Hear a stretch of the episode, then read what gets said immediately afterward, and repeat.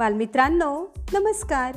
मी विजया गायकवाड आणि आपण ऐकत आहोत कथा संस्कार मला आजच्या गोष्टीचं नाव आहे शब्दांपेक्षा कृती श्रेष्ठ. गोष्टीचं संकलन केलं आहे विनोद अधिकारी यांनी. चला तर मग ऐकूया आजची नवीन गोष्ट.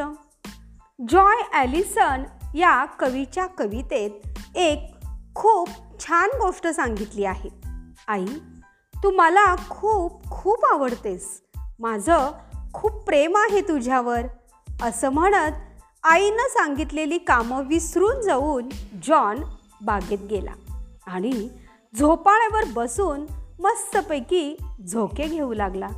शेवटी त्याला सांगितलेलं पाणी भरण्याचं लाकडं आणण्याचं काम त्याच्या आईलाच करावं लागलं. आई तू मला इतकी आवडतेस इतकी आवडतेस की माझं प्रेम मी शब्दात वर्णनच करू शकणार नाही. असं रोजी आईला म्हणाली. आणि मग मैत्रिणीबरोबर तिने घरात भरपूर पसारा करून ठेवला. पाणी सांडलं आरडाओरड केली आणि मग तशीच ती खेळायला पळाली. आई तुम्हाला खूप आवडतेस. आज शाळेला सुट्टी आहे. हे किती बरं झालं? तेव्हा मला जेवढी शक्य होईल तेवढी मदत तुला करायची आहे. हे वाक्य छोटी जेन मनातच म्हणाली आणि मग तिने छोट्या बाळाच्या पाळण्याला झोके देऊन त्याला झोपावलं.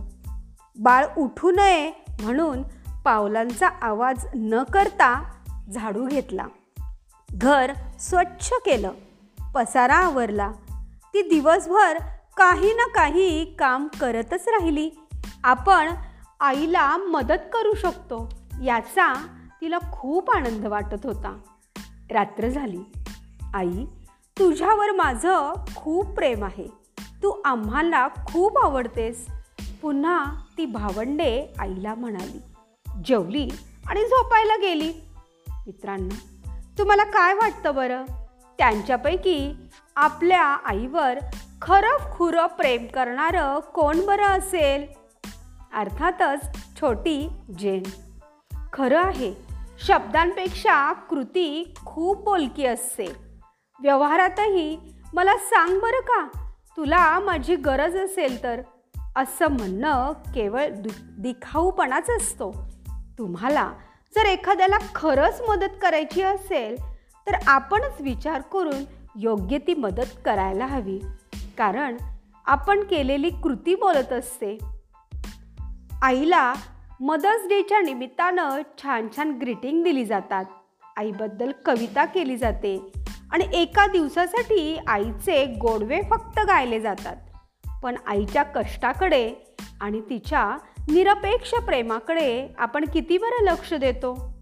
ईश्वराला प्रत्यक्ष भेटता येत नाही आणि म्हणूनच तो आईच्या रूपाने प्रकट झाला आणि तो आपल्यावर भरभरून प्रेम करू लागला. म्हणूनच आपण देवाला आणि सद्गुरूंना आणि संतांनाही माऊली म्हणतो. आईबद्दल असंच म्हटलं आहे स्वामी तिन्ही जगाचा आईविना भिकारी.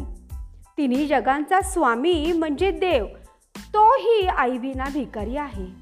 या वाक्यातून आईची थोरवी कळते. मग काय बालमित्रांनो?